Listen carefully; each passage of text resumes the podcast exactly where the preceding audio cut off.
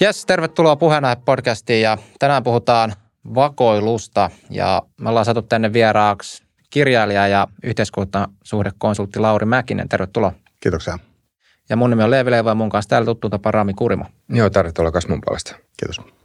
Joo, ihan alkuun tämä päivän teema, eli vakoilu, niin olisi kiva kuulla, että miten sä oot tähän teemaan perehtynyt. Ilmeisesti ainakin oot kirjoittanut tämän kirjan, mikä liippaa aihetta, niin jos haluat vähän avata, että mistä sun kiinnostus on alun perin kummunut tähän teemaan?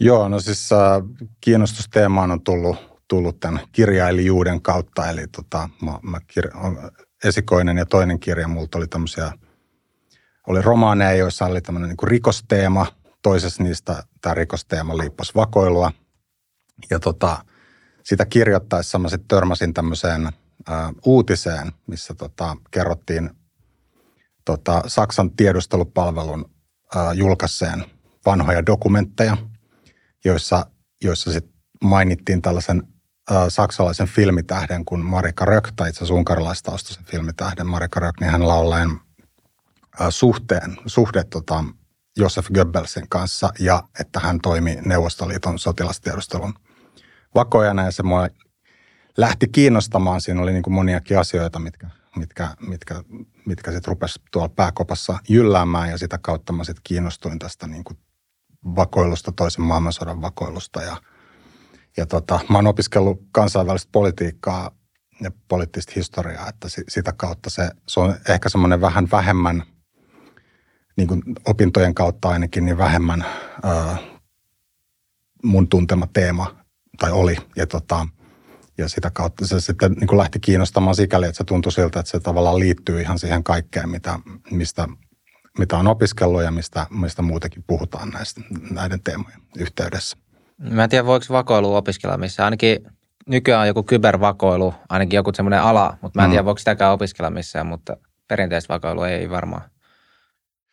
Niin. E, e, Onko jossain poliisi koulussa nyt joku fiksumpi voi sitten laittaa kommentteihin. Niin, no jo poliisiksi voi opiskella, sotilaaksi voi opiskella, diploma, no diploma, diplomatiaankin on niin kurssi, mutta tota, mut, mut ei taida, ei ainakaan Suomessa ole mitään opintolinjaa. Jyväskylässä taidetaan opettaa tiedustelua, mistä nykyään kuuluisa Martti J. Kari opettaa. tota, mutta mut, jos en ihan väärin muista, niin mun mielestä Britanniassa ainakin on ollut jonkunnäköinen tota, akatemia tälle, mutta esimerkiksi USAssa ei. Et se, et, joo, se on, se on semmoinen asia, mikä ilmeisesti opitaan vähän niin kuin työn ohessa. Et, tota. Joo, toi olisi kyllä ihan mielenkiintoista tietää, että miten, ja koska toihan pakoilushan tulee aina se, että se on jotakin tämmöistä niin kuin hämärätoimintaa, mutta mm. hän on nimenomaan tämä niin kuin vastavakoilu, joka on periaatteessa niin kuin hyvis, mm. hyvisten harjoittamalla lainausmerkeissä. Niin tota, Joo. mennäänkö sitten tota näihin, näihin vähän niin kuin teemoihin enemmän? Joo, voisi itse asiassa ähm, ihan alkuun vielä kysyä semmoisen, äh, nyt siis muuten voidaan puhua just vakoilusta, lähdetään, lähdetään sieltä tuota toisesta maailmansodasta ja mennään enemmän, tai pikkuhiljaa sitten siitä nykypäivään, mutta tuleeko sinulla mieleen joku semmoinen yksittäinen vakoiluun liittyvä äh, detaili tai asia, joka olisi ollut semmoinen tosi, tosi mielenkiintoinen, minkä olisi lukenut tai kuullut? No, niitä on useita, että, että tota, ähm, ehkä ne, aina ne kiinnostavimmat on sitten lopulta ne, millä on ollut isoin vaikutus. Ainakin mun mielestä. Että tota, että jos niin kuin semmoiset top kolme tapausta ottaa, ehkä, no sanotaan nyt top neljä, niin, tota, niin, niin ää, no tämmöinen niin kuuluisa vakoja, ää, joka toimi Japanissa, hän oli, niin kuin, hän oli Neuvostoliiton sotilastiedustelun vakoja, tämmöinen kuin Richard Sorge. Hän on niin siitä kuuluisa, että että tota, hän käytännössä, hänen johtamansa vakoja rengas tuotti Moskovalle sen tiedon, että Japani ei ole hyökkäämässä Neuvostoliiton selkään toisen, tuota, tämän operaation Barbarossan alettua 41. Ja, ja Neuvostoliitto tai puna-armeija kykeni siirtämään joukkojaan sitten tähän Moskovan taisteluun joulukuussa 41, joka sitten käytännössä johti siihen, että Saksa kärsi ensimmäisen tappionsa toisessa maailmansodassa ja, ja käytännössä menetti hetkeksi aloitteen siinä sodassa. Eli, eli silloin, sillä niin kuin nähdään olevan suurta merkitystä. tämä sama Vako ja Rengas tuotti myös, myös tietoa siitä, että Saksa on hyökkäämässä niin kuin Neuvostoliiton kimppuun, mutta se ei ollut ainoa Vako ja Rengas, joka tuotti sitä tietoa. Että sehän on myös tämmöinen kuuluisa tapaus taas siitä, että tietoa kyllä oli, mutta Stalin ei halunnut uskoa siihen tai, tai ei reagoinut siihen, mistä ihan niin kuin hiljattain presidentti Biden syyt, syytti Ukrainan Zelenskiä, että, että hän ei halunnut uskoa USAn tiedustelutietoja, eikä todennäköisesti Ukrainan omiakaan, koska muistaakseni Ukrainan tiedustelupalvelu oli itse asiassa ensimmäinen, joka, joka teki tämän, antoi tämän tiedon siitä, että Venäjä suunnittelee talvisotaa Ukrainaa vastaan. Mutta sitten toinen, toinen kiinnostava on, on, liittyy sitten taas niin toisen maailmansodan loppupuolelle, eli tähän niin kuin, amerikkalaiset oli kehittänyt, Yhdysvallat oli kehittänyt atomipommin ja käytti sitä Japania vastaan. Ja silloin amerikkalaisten ä, oletus oli se, että, että Neuvostoliitto ei ole lähelläkään tai ei tule saamaan sitä, sitä asetta käyttöönsä monen vuoteen, eli Yhdysvalloilla on tämmöinen ikään kuin monopoli ä, atomipommin kanssa ja, ja käytännössä he voisivat käyttää sitä vähän niin kuin vipuvartena Neuvostoliiton suuntaan. Mutta käytännössä Neuvostoliitto oli niin sanotusti penetroinut kaikki, kaikki liittolaisensa myös, ei, ei vakoillut ainoastaan Saksaa, vaan vakoili myös Brittejä, Yhdysvaltoja, Kanadaa ja niin edespäin. Ja tota, he itse asiassa ties varsin hyvin, mistä aseesta on kyse, ja he tämän vakoilun avulla pysty kehittämään oman aseensa, joka oli käytännössä kopio tästä amerikkalaisten aseesta, niin neljä vuotta myöhemmin, 49, he, he jo tota, teki ensimmäisen koeräjäytyksen, että tämä ydinaseen monopolin aika oli melko lyhyt. Ja, ja käytännössä tämä, minkä takia täällä on ehkä merkitystä jopa tänään, niin on se, että tietysti me siitä, siitä käynnistytään niin kuin, tota, ydinaikakausi, eli käytännössä tämmöinen niin kuin täydellisen, täydellisen tuhon uhka, joka niin kuin roikkuu maailman päällä tänäkin päivänä. Mutta käytännössä Yhdysvalloissa sitten käynnistyi muun muassa tämän takia ähm, tämä niin sanottu, miksi se, miksi se nyt kääntyisikään suomeksi, punakauhu tai red scare, niin tämä kommunismin pelko. Se oli osa tietysti myös republikaanien strategiaa, koska äh, demokraatit oli ollut vallassa kuinka monta kautta, kolme neljä kautta ainakin – no kaksi Rooseveltin kautta ja kaksi Trumanin kautta. Ja, tota, ja käytännössä niin republikaanit käytti tätä ikään kuin tätä vakoilun paljastumista siihen, että he niin kuin ikään kuin pyrki tuomaan esiin tämmöisen niin kuin ongelman, että, että Yhdysvaltain hallinto on täysin, täysin tota kommunistien hallussa tai, tai ainakin tarkkailema. Ja sitten käytännössä, no, Trumanin toinen kausi päättyi ja republikaanit voitti seuraavat vaalit. Dwight Eisenhower meni valkoiseen taloon ja sitten tota hänen tota, ulkoministerinsä oli John Foster Dulles ja sitten taas hänen veljensä Allen Dulles johti CIAtä, jonka Truman oli perustanut äh, 47.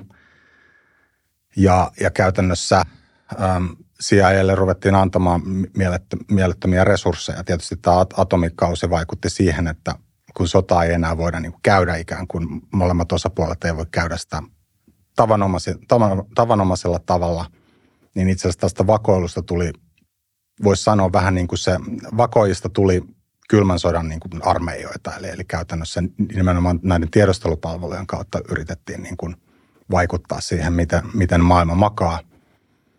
Ja tota, CIA suoritti sitten 53 tämmöisen vallankaappauksen Iranissa nimeltään operaatio Ajax, Operation Ajax. Ja he käytännössä he teki sen yhteistyössä brittien kanssa. Ja sitten seuraavana vuonna Guatemalassa tämmöinen Cooperation Success, josta sitten taas CIA niin kuin ikään kuin sai tällaisen vähän niin kuin myyttisen maineen itselleen tällaisena niin kuin palveluna, joka pystyy menemään mihin tahansa ja heittämään tota, ei-toivotun hallituksen ulos ja vaihtamaan sen ää, tota, toivotun kaltaiseen tai yhdysvaltalaisten toivomaan. Ja tämä myytti nyt ei, ei periaatteessa kestänyt vettä, koska seuraavat yritykset ei ole olleet ihan niin onnistuneita.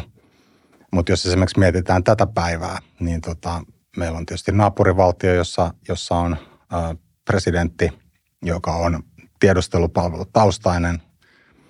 Ja se vaikuttaa siltä, että hänen maailmankuvansa, tämä niin kuin käsitys esimerkiksi yhdysvaltalaisesta niin kuin istuu hyvin, hyvin, hyvin vahvasti. Eli, tota, eli et, et esimerkiksi jos katsotaan vaikka niin kuin entisen neuvostoliiton alueella olleet näitä oransseja vallankumouksia, eli, eli käytännössä sitä, että ihmiset on protestoinut hallituksia vastaan, niin, niin tämä Kremlin niin kuin virallinen linja niihin on se, että ne on kaikki niin kuin CIAn, CIAn tota, salaliittoja ja juonia – ei, oike, ei mitään niin kuin aitoja reaktioita.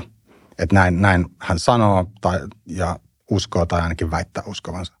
Toihan on muuten nykyään itse asiassa aika, tuntuu täällä lännessä olevan itse asiassa päinvastoin aika yleisesti taas, että sanotaan, että tämä on Venäjän vaikuttamista. Tosi mm. moneen niin juttu, että, että, että on joku vastailmiö täällä lännessä, niin sitten jotenkin ei haluta ajatella, että no ehkä tämä voisi olla ihan sisäsyntystä, vaan hirveän helposti jotenkin otetaan se keppi, että no tämä on nyt tätä Venäjän informaatio vaikuttamista. Mutta mun tekee mieli nyt vielä kysyä, että kun puhutaan vakoajista, niin voisi määritellä tämän termin, että mitä sä niin määrittelisit, että kuka on vakooja? Joo.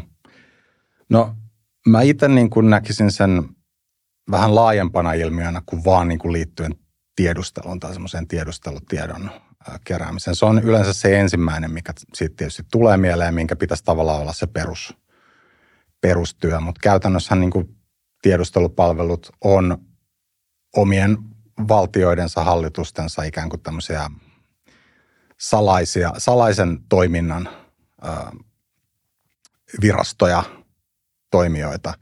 Eli, eli käytännössä vakoiluun liittyy tietysti tiedustelutoimintavakoilu, ö, joka on tätä tiedon keruuta ja analysointia, mutta kyllä siihen myös on, on liittynyt aina tämmöiset niin sanotut likaset temput, eli, eli, eli tota, just nämä niin kuin vallankaappaushankkeet, vai, poliittinen vaikuttaminen vieraisiin valtioihin, ää, salamurhahankkeet, ää, propaganda, niin edespäin. Eli, eli käytännössä kaikki, mikä niin kuin tapahtuu vähän niin kuin tiskin alla, ää, niin sen, sen mä niin kuin lasken vakoiluksi. Ketkä on vakoajien työnantajia? Eli onko nämä valtioita vai voiko olla yksityisiäkin? No periaatteessa tietysti joo, voi, voi olla yksityisiäkin. Esimerkiksi niin teollisuusvakoilussa niin tota, voi, olla, voi olla hyvinkin tota, yksityisiä, mutta kyllähän se niin kuin yleisesti ottaen se nähdään niin kuin valtiollisena toimintana. Että se, se vaatii kuitenkin aika paljon resursseja.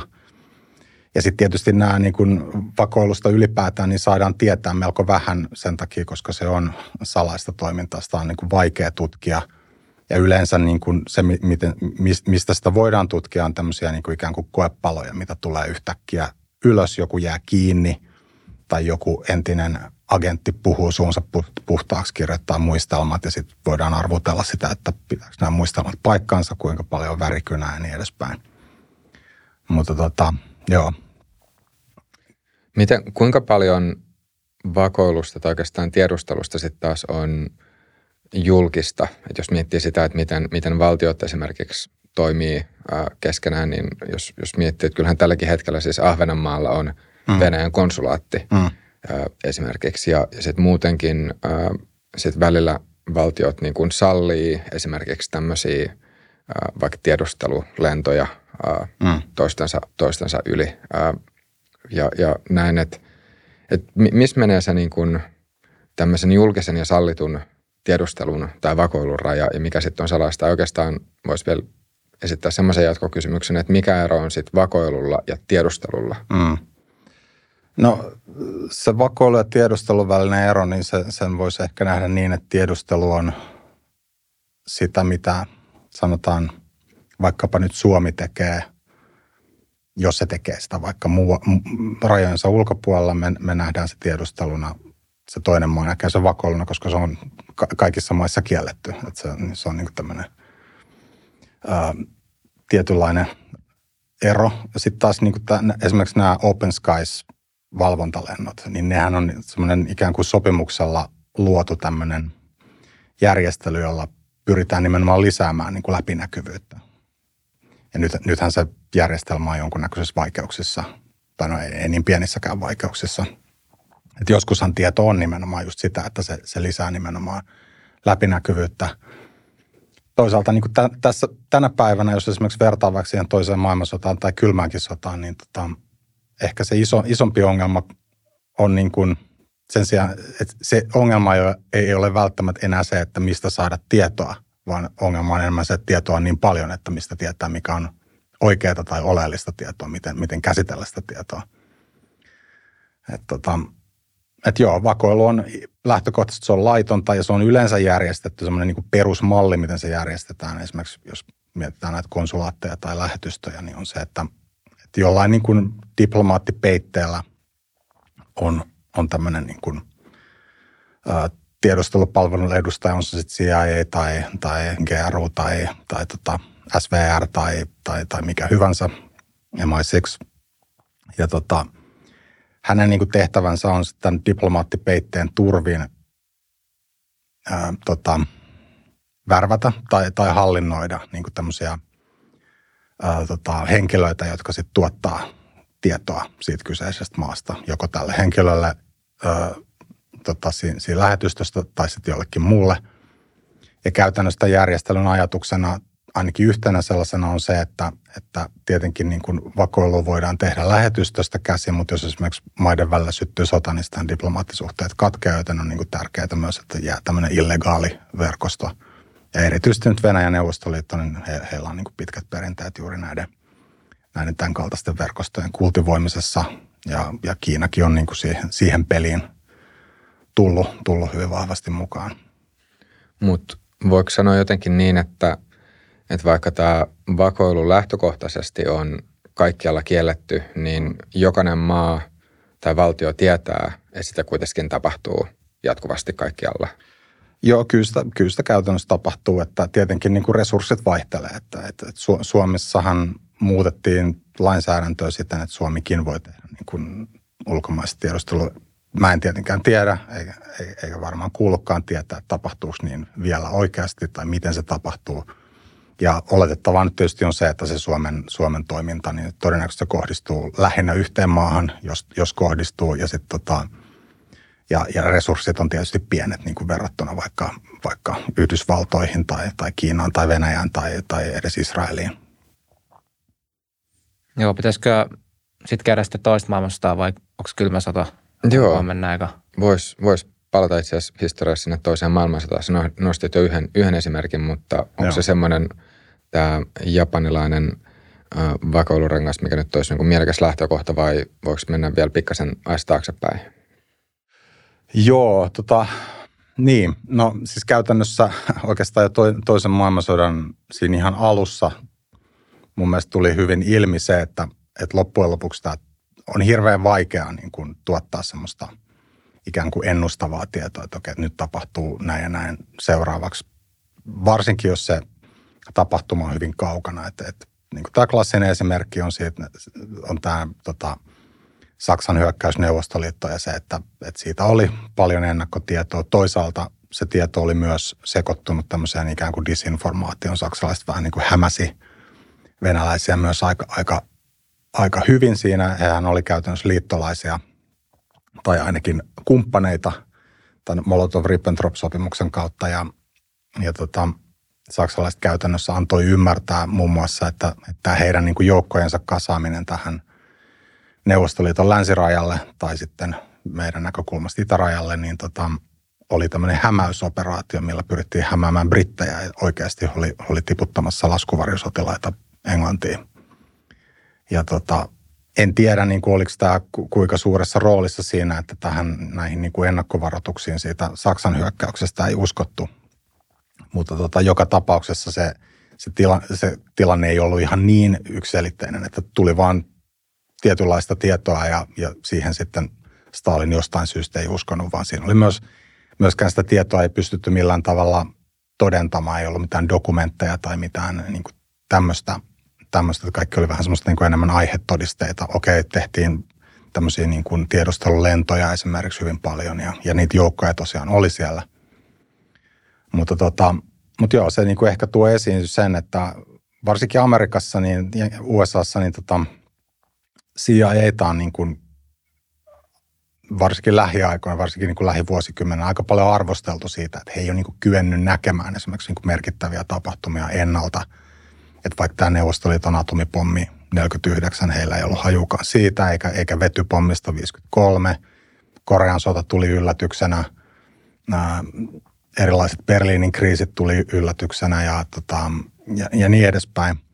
Mutta tota, mä en usko, että se varsinaisesti edes on, on tietysti myös niin kuin reilua puhua vain CIAista. Käytännössä CIA on kuitenkin, se on niin kuin demokraattisen, demokraattisen maan tiedustelupalvelu ja ainakin jollain tavalla niin kuin avoin, niin kuin, siis siinä mielessä, että he on niin kuin esimerkiksi julkaissut dokumentteja ää, menneiltä vuosikymmeniltä, esimerkiksi verrattuna brittiläiseen MI6, niin tota, siihen ei ole suorastaan niin kuin todella – niin kuin avoimuuden per, perikuva niin kuin tiedustelupalvelukselle. Eli käytännössä esimerkiksi MI6 ei ollut virallisesti olemassakaan vuoteen 1994 asti.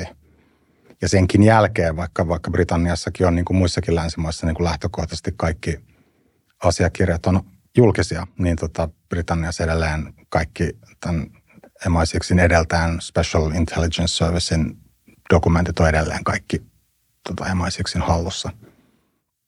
Kuinka paljon tota, tai mua kiinnostaa vähän, niin kuin, että miten niin kuin teknologiat tuossa vakoilussa käytetään. Ja e, jos esimerkiksi mm. ottaa tämmöisen, että kuinka paljon on, tiedetään, että on ollut vähän niin kuin tämmöisiä soluttautuja hahmoja. Eli toisin sanoen, että johonkin toisen maan hallinto on, on päässyt sinne melko lähelle sisäpiiriin semmoinen hahmo, joka onkin sitten mm. kilpailevan maan vakoja oikeasti. Niin onko tämmöisistä tietoa tai todisteita, että jos miettii just vaikka toinen maailmansota, kylmä sota, niin onko Joo. tämmöisiä tapahtumia ollut?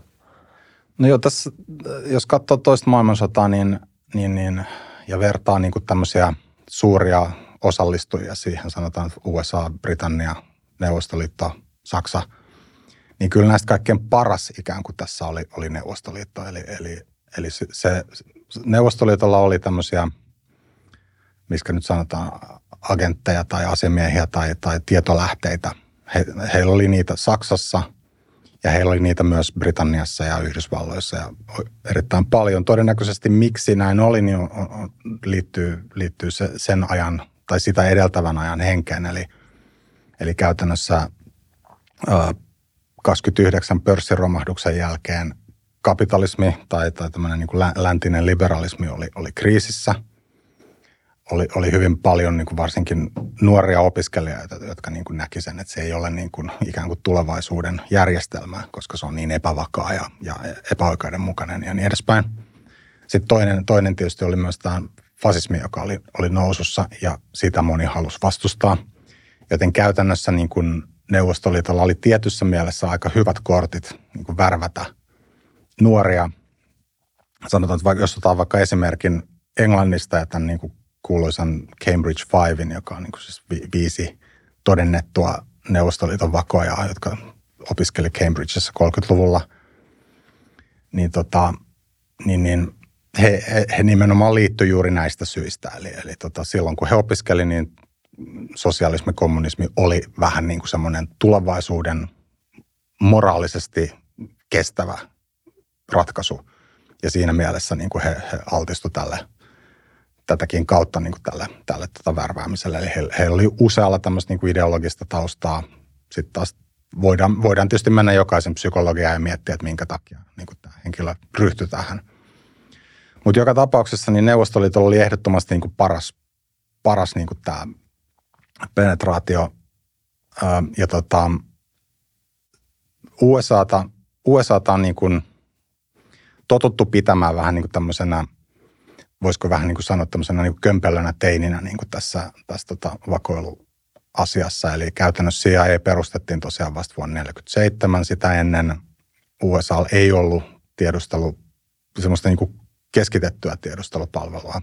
Arm, äh, tuolla laivastolla oli oma tiedustelupalvelu, mutta se, tietysti sen toiminta niin keskittyi lähinnä niin kuin laivaston tarpeisiin – ja USA oli niin kuin siihen asti tietysti voinut luottaa siihen, että heillä on kaksi valtamerta ää, molemmilla puolella. Heitä ei varsinaisesti mikään uhkaa ja heidän laajentumisensa käytännössä oli, kukaan ei vastustanut sitä ikään kuin sotilaallisesti. Eli heillä oli tämmöinen niin kuin, siinä mielessä helppo tilanne. Ja tota, ja käytännössä toisessa maailmansodassa niin kuin heille, ei, heille, ei, heille ei esimerkiksi niin kuin Saksan suuntaan ollut, ollut käytännössä näitä niin kuin agentteja Saksassa ollenkaan tai, tai tietolähteitä. Ei ainakaan mitään kovin merkittäviä. Ja ilmeisesti ei ollut Briteilläkään, että, että se, siitä, siitä on hyvin vähän tietoa saatavilla, mutta se tieto, mikä on olemassa, niin, niin viittaa kyllä siihen, että ei Briteilläkään varsinaisesti ollut mitään kovin massiivista verkostoa. Itse asiassa yksi, yksi Neuvostoliiton niin kuin merkittävimpiä tämmöisiä verkostoja, mikä Saksassa toimi, se itse asiassa verkosto jäi kiinni ja, ja useita sen jäseniä telotettiin, oli tämmöinen kuin punainen orkesteri. Ja näin ainakin sanotaan tai näin ainakin on väitetty, että, että punaisen, tämän punaisen orkesterin jäsenet, he, heitä oli sotilaita ja virkamiehiä ja kulttuuri-ihmisiä ja niin edespäin. He oli, he oli niin kuin anti, antifasisteja käytännössä, saksalaisia Hitlerin vastustajia. Ja tietysti Natsi-Saksa oli totalitaarinen yhteiskunta, joten, joten ainoa tapa tai ainoita tapoja kapinoida sillä tavalla, että sillä on merkitystä, niin on, on sitten tota, käyttää omaa asemaa hyödyksi ja vuotaa tietoja ulkopuolisille. Ja tämän, tämän verkoston jäsenet oli yrittänyt itse asiassa saada, saada kontaktia aikaiseksi amerikkalaisten kanssa, mutta ketään ei ollut kotona, eli käytännössä ei ollut tällaista, tällaista aparaattia. Brititkään ei heihin jostain syystä tarttuneet, mutta sitten niin kuin lopulta kauppa, kauppa, kävi, kauppa kävi venäläisten kanssa tai Neuvostoliiton kanssa.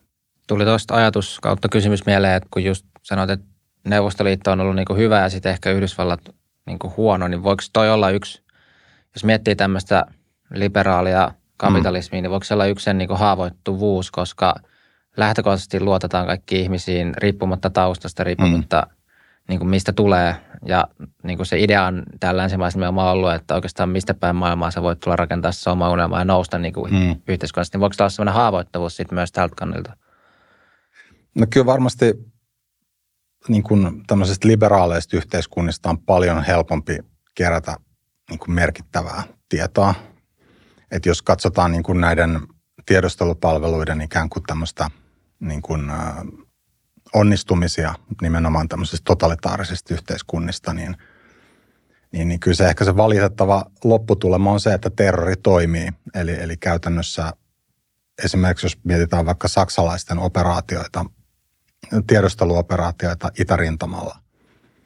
Niin heillä oli tämmöinen esimerkiksi yksi nerokas juoni, jossa he, heille, heille oli tullut tämän 41 hyökkäyksen jälkeen siinä lokakuun tietämillä, niin tuli yli tämmöinen kaveri, joka tota, sitten esittäytyi, että hän on, hän on tota, aatelista, aatelistoa niin kuin luokkataustaltaan, eli, eli käytännössä tämmöinen niin kuin, niin kuin Neuvostoliiton kontekstissa tämmöistä niin kuin – sortavaa luokkaa, eli, eli Neuvostoliiton sisällä niin kuin tämmöistä niin kuin epäilyttävää aineesta. Ja hänellä oli sukulaisia itse asiassa Berliinissä tämmöisiä niin kuin emigrantti-sukulaisia, joten se oli niin kuin uskottava tarina. Ja hän, hän niin kuin kertoi, että, että hänellä on tämmöinen verkosto, mistä hän tulee, joka, joka tähtää neuvostojärjestelmän kumoamiseen. Sen, sen nimi oli Prestolla, eli, eli valtaistuin. Ja tota, saksalaiset osti tämän tarinan, ajattelin, että ja, ja no tietysti hän oli, hän oli tota, tota, ven, ven, neuvostoliittolaisen, neuvostoliittolaisten tiedustelupalvelujen leivistä oli heidän operaationsa. Ja he ajattelivat, että he saa niin kuin istutettua tämän kaverin niin kuin sinne, sanotaan, jompaa kumpaan näistä pääesikunnista, OKH tai OKV. Mutta kävikin niin, että saksalaiset ajattelivat, että nyt kun meillä on tämmöinen kultakimpale käsissä, niin lähetetään se vakoilemaan. Ja he käynnisti tämmöisen äh, operaatio Flamingo, tai he antoi tälle kaverille nimeksi Flamingo. Ja he lähetti hänet yli, että okei, että mene sinne ja niin kuin, lähetä, lähetä tietoa yli ja sitten, tota, sitten operoit tämän, tämän tota sun verkoston kanssa, että tota, me, meillä on hyötyä tämmöisestä. No sitten hän tuli takaisin ja sitten, sitten Neuvostoliitossa katsottiin, että okei, no ne lähetti sen nyt tänne vakoon ja sitten rupesi lähettämään käytännössä niin sanottua kontrolloitua informaatiota yli. Ja he pystyivät niin kuin hämäämään saksalaisia todella, todella monessa, monessa operaatiossa ja tälläkin oli niin kuin vaikutusta siihen sodan lopputulemaan. Et Briteillä oli tämmöinen samanlainen systeemi, he kutsuivat sitä double crossiksi, eli tota, se nimi tulee oikeastaan siitä, että oli tämmöinen komitea 20, eli roomalaisilla numeroilla XX, eli double cross, niin siitä tuli tämmöinen hauska, hauska niin kuin yhteensattuma. Ja tota, se oli itse asiassa tämän MI5, eli niin kuin, vähän niin kuin Britannian FBIn ää, juttu. Ja he, tota, he sitten niin kuin samalla tavalla he otti kiinni saksalaisten vakoja ja tuplas heidät, eli, eli pisti heidät niin kuin lähettämään kontrolloitua informaatiota, mikä oli, tai he ei varmaan kutsuneet sitä kontrolloiduksi informaatioksi, se on venäläinen termi, mutta, mutta joka tapauksessa, ja ne kutsuivat sitä ranskaksi tällaiseksi myr, myrkytykseksi. Tota, ja, tota, ja sitä esimerkiksi nyt on leffassa tämä tota, Operation Mincemeat, niin tota, mikä kertoo tämmöisestä hämäysoperaatiosta. Sitten oli tämä niin kuin Normandian maihin nousun yhteydessä oli tämmöinen kuin Operation Fortitude, niin siinä esimerkiksi näitä tuplattuja agentteja käytettiin tämmöisen tiedon välittämiseen. Että saksalaiset oli aivan innoissaan, että he pystyivät niin näistä informaation palasista niin kuin ikään kuin saamaan selville liittoutuneiden taistelusuunnitelman Normandiassa, mutta sitten se olikin lopulta, ne joukot tuli ihan eri paikkaan kuin mihin, mihin he odottivat. Eli käytännössä niin tämä vakoilu on, on, on yksi asia, sen tiedon hankkiminen, mutta sitten hämääminen on, on niin kuin, se oli myös niin merkittävässä roolissa toisessa maailmansodassa. Ja sitten tämä, niin tämä kylmässä sodassa taas ää, iso rooli noussut nämä vallankaappaushankkeet. Niitäkin oli, että ainakin sanotaan, että se, se on ehkä vähän hämärän peitossa vieläkin, niin kuin sanoin, niin MI6 tai, tai SIS, niin ei, ei ole niin kuin avoimia organisaatioita, mutta ainakin Churchill kehuskeli sillä, että brittien tiedustelupalvelu oli onnistunut edesauttamaan 41 Jugoslaviassa vallankaappausta, jossa ää, kuningashuoneen sisällä niin tota, valta siirtyi akselivaltoihin, ää, kannat, akselivaltoihin liittymistä kannattavalta hallitsijalta, hallitsijalle, joka vastusti sitä ja sitten siitä käytännössä syntyi sit saksalaiset hyökkäsi Jugoslaviaan ja operaatio Barbarossa myöhästyi osaltaan sen takia ja sitten jotkut sanoivat, että sekin on yksi syy, minkä takia sitten taas tämä Neuvostoliiton hyökkäys meni pieleen. Et nämä on tämmöisiä anekdootteja, ää, riippuu varmasti aina kunkin kirjan kirjoittajasta, mikä oli se käännekohta, missä, missä kaikki, kaikki muuttui. Mutta tota. Kuinka paljon toisen maailmansodan ajalta on tämmöisiä kaksoisagentteja? Onko näistä jotain semmoisia tunnettuja esimerkkejä? Um, no just nämä, nämä tota, näihin tähän, tämä brittien tämä double cross-järjestelmä, niin niitä on, niin kuin, niitä on paljon. Mä, mä en ole asiaan perehtynyt niin paljon, että, että osaisin heittää nimiä suoralta kädeltä. Sitten tämä, tota, tämä Flamingo oli, oli, oli tota, kaksoisagentti Itärintamalla. Mutta sitten niin kuin ehkä kuuluisin kaksoisagentti toimi. Hän toimi tietysti myös toisen maailmansodan aikana, koska hänet oli jo värvätty 30-luvulla, mutta oli tämä Cambridge Five, tämä Kim Philby. hän tämän, Cambridge Fivein kautta niin kuin selvisi semmoinen, tai on selvinnyt semmoinen aika ovellakin taktiikka, mikä, mikä Neuvostoliitolla oli, että he värväsivät näitä nuoria opiskelijoita sillä ajatuksella, että okei, että he menee paikkoihin niin kuin brittijärjestelmässä. Tietysti kun olet opiskellut Cambridgeissa tai Oxfordissa, niin tota, kontakteja syntyy ja sit sitä kautta niin kuin, niin kuin tämmöisessä brittiläisessä yläluokassa tai, tai, tai, tai tota, ylemmässä keskiluokassa on niin kuin helppo tavallaan kontaktien kautta edetä. Ja tämä Philby päätyi emaisiksiin itse asiassa. Ja hän niin kuin tuossa kylmän sodan alkuvaiheessa sekä britit että, että yhdysvaltalaiset pyrkii tiputtamaan agentteja laskuvarjolla, esimerkiksi Albaniaan, muualle Itä-Eurooppaan ja myös Neuvostoliittoon. Ja tämä Filbi myös antamaan apua esimerkiksi näille Baltian metsäveljille. Ja tämä Filbi oli todella monessa operaatiossa, joka käräytti nämä, nämä tota, agentit ja he jäi kiinni niin kuin saman tien. Ja, ja ainakin iso osa telotettiin, ellei kaikki tai suurin osa. Siis miten tämmöinen laskuvarjo homma. Siis, että ihan, onko se idea ollut, että ei kukaan niinku huomaisi, että sinne vaan niinku tulee laskuvarjolla joku ja sitten se niinku riisuu reppuunsa ja lähtee sinne seikkaille kaupungille ja hommaa joku duuni? Joo, siis on, siinä on varmaan ollut vähän tämmöistä vastaavanlaista ajattelua, että siellä on jonkunnäköinen organisaatio valmiina, jolle viedään tietoa tai varusteita tai, tai, tai sitten, tai sitten niin laskuvarjotyypit lähtee sitten tämmöistä hommaa käynnistämään. Et, et sanotaan vaikka, jos Kiinaan on tiputettu laskuvarjolla ihmisiä, niin he on ollut korealaisia tai kiinalaisia tai muita. Että, et, tota, et vaikka jos CIAn hommissa, niin ei tietenkään niin kuin, tota, no he on ollut niin kuin mahdollisimman paikallisia. Mutta joo, siis se oli, näin voisi sanoa, että se, se, tämä koko, tämän tyyppiset operaatiot, ne oli täydellinen katastrofi, että käytännössä niistä mikään ei, tai niistä mikään ei onnistunut. Että käytännössähän Briteille eikä yhdysvaltalaisille ei ollut missään vaiheessa kylmää sotaa, niin kuin esimerkiksi Kremlissä asti, tota, minkäännäköistä tietolähdettä. Että hyvin paljon, jos lukee ää, kylmästä sodasta ja tästä vakoilut kuviosta kylmässä sodassa, niin aika paljon se keskittyy loppuksi näiden tiedustelupalveluiden tämmöiseen niin keskinäiseen myyrä, myyräjahtiin. Et, et just esimerkiksi tämä Philby, joka oli MI6, hän kertoi aina kun pystyi, niin ketä agentteja Briteillä ja amerikkalaisilla on vaikka KGBssä, ja sitten taas niin kuin KGBstä yritettiin saada sitä samaa informaatiota. Et esimerkiksi on tämmöisen kaverin kuin Gordievski, Oleg Gordievski, äh, muistelmat, ja No Suomessa hänestä ollaan innoissaan sen takia, koska hän loikkasi länteen Suomen kautta. Mutta hän oli sitten tota brittien tietolähdestä KGBssä, mutta vaikuttaa siltä, että, että mihinkään sen pidemmälle ei ikään kuin, niin kuin ainakaan lännessä päästy.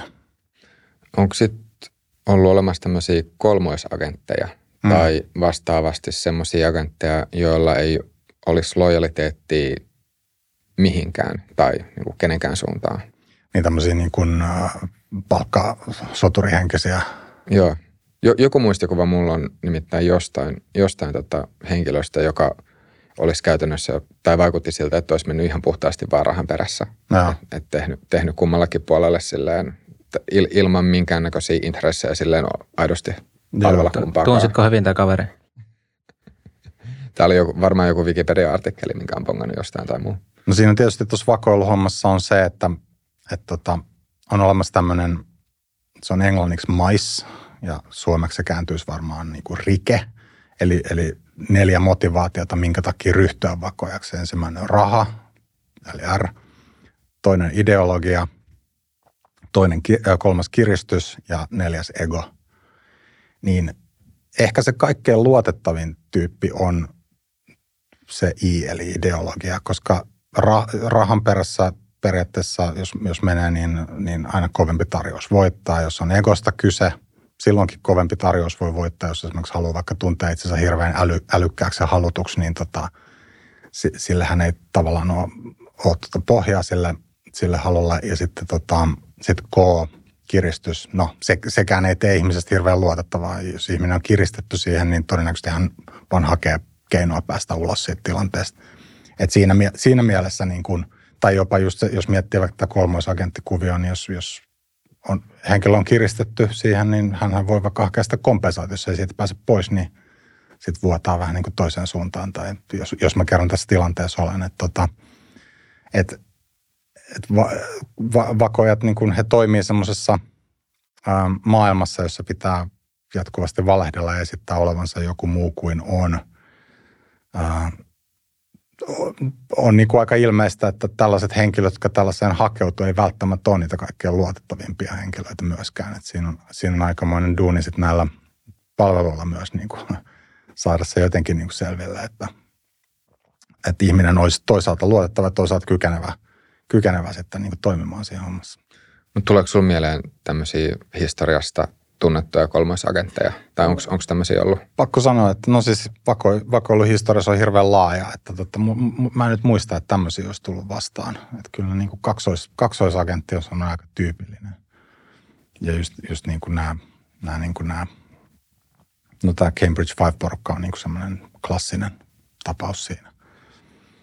Mutta tota, no se, se kuulostaa haastavalta ainakin olla kolmoisagentteja.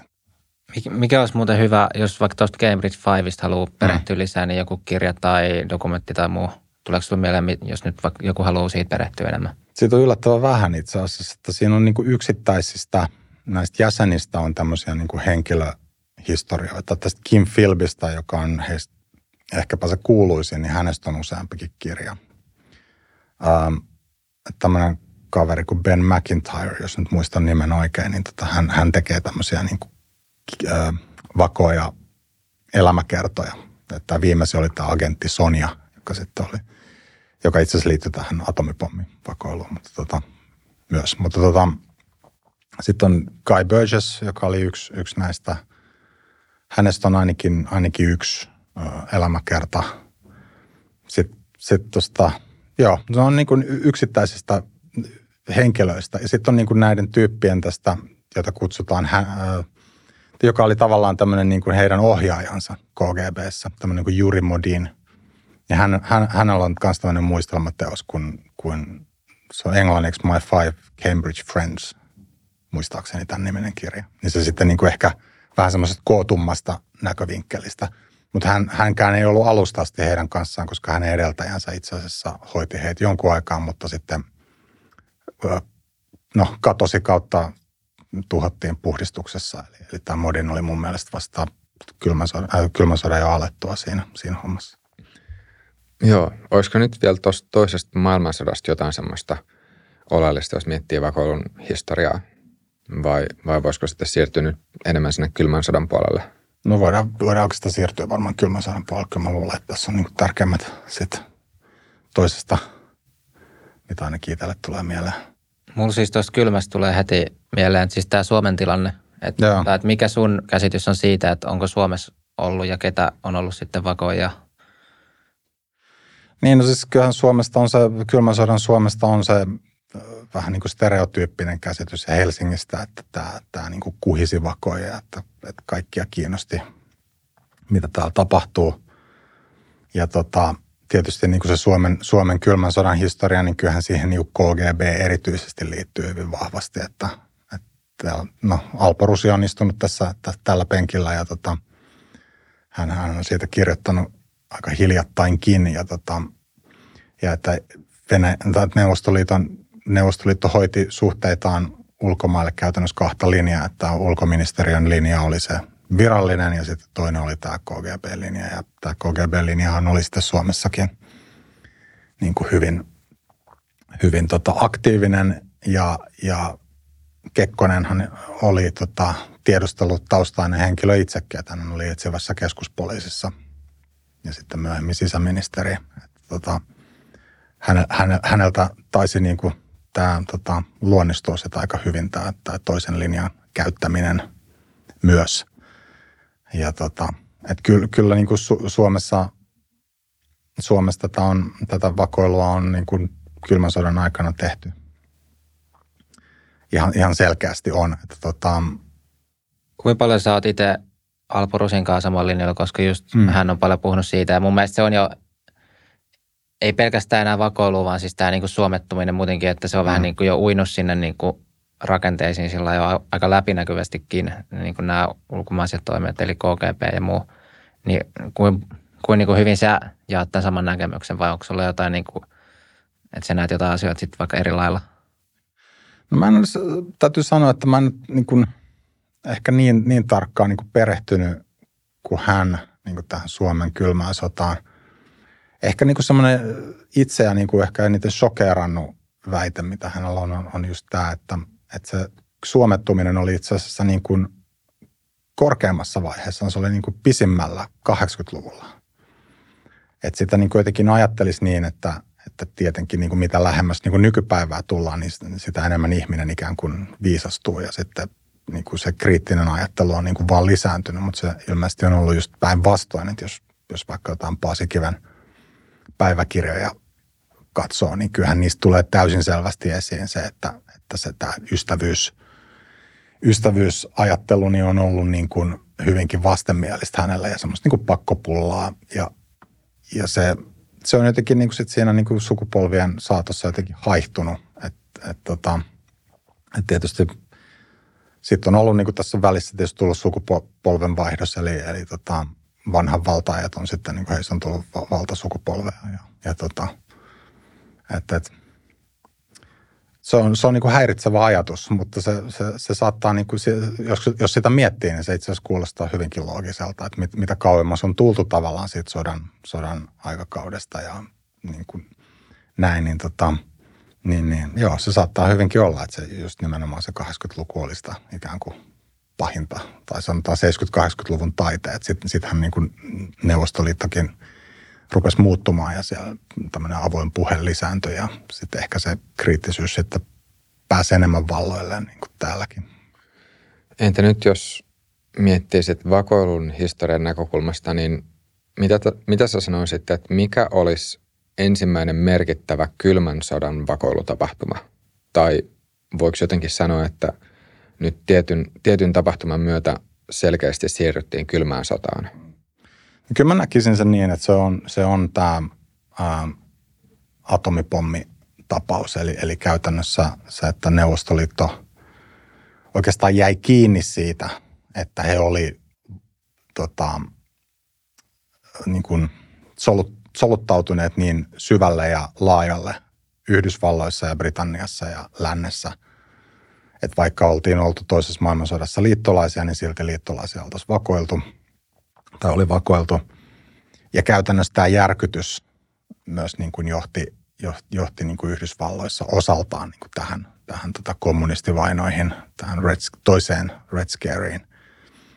Ja McCarthyiseen ismiin, miksi sitä kutsutaan Yhdysvalloissa. Eli tämä, että, se Joseph McCarthy, joka, joka niin kuin oli tämmöinen ykkös, ykkös tota kommunistien jahtaaja ja sitten siinä oli Richard Nixon mukana ja – ja niin edespäin. Eli, eli käytännössä se, se tämä, tämä, niin kuin, tämä kommunisti, kommunistien jahtaaminen Yhdysvalloissa sehän vaikutti Euroopassa sitten taas sillä tavalla, että, että Euroopassa esimerkiksi, niin kuin, koska siinä se hyvin usein ulottuu niin taiteilijapiireihin ja, ja yliopistoväkeen ja, ja sitten myös virkamiehiin, mutta esimerkiksi niin kuin sitten Euroopassa niin esimerkiksi taiteilijat ja yliopistoihmiset, niin – he ikään kuin rupesivat näkemään Yhdysvallatkin niin semmoisessa niin negatiivisessa valossa, että okei, että, että, että, että se ei olekaan niin kuin ikään kuin semmoinen,